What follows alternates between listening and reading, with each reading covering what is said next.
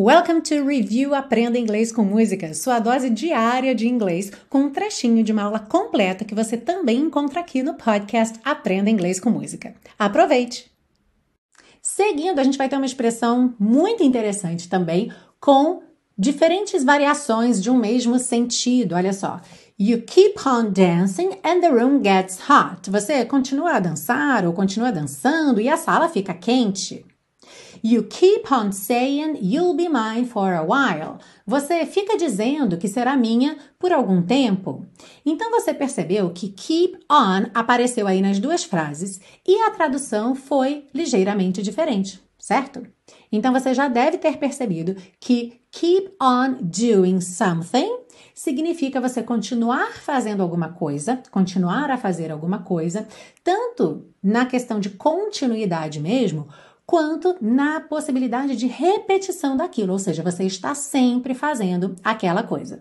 E o que é muito interessante é que nesse segundo caso, de você estar sempre fazendo algo, você fica sempre fazendo isso, isso pode ter um aspecto de crítica, tá? Vai depender do que? Muito da situação, do tom da voz, Uhum. Então, não quer dizer que toda vez que você vira a expressão keep on doing something, aquilo é uma crítica porque a pessoa está sempre fazendo aquilo, tá? Quer ver um exemplo bem bacana? Aliás, vamos treinar aqui com dois exemplos interessantes.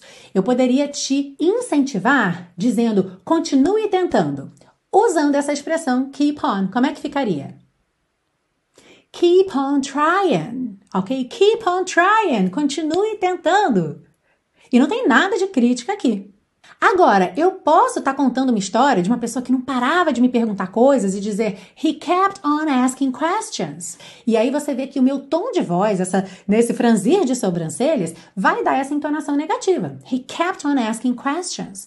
Mas se eu digo simplesmente Ah, he kept on asking questions.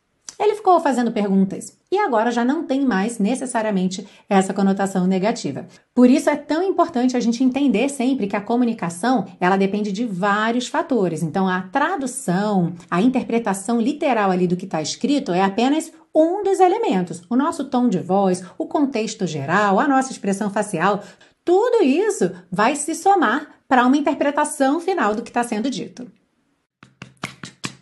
I wanna rock and roll all night and party every day. I wanna rock and roll all night and party every day. I wanna rock and roll e se você busca um curso de inglês passo a passo com a minha orientação, conheça o Intensivo de Inglês da Teacher Milena, meu curso de inglês que te oferece 30 dias de garantia incondicional. Saiba mais em www.intensivo.teachermilena.com.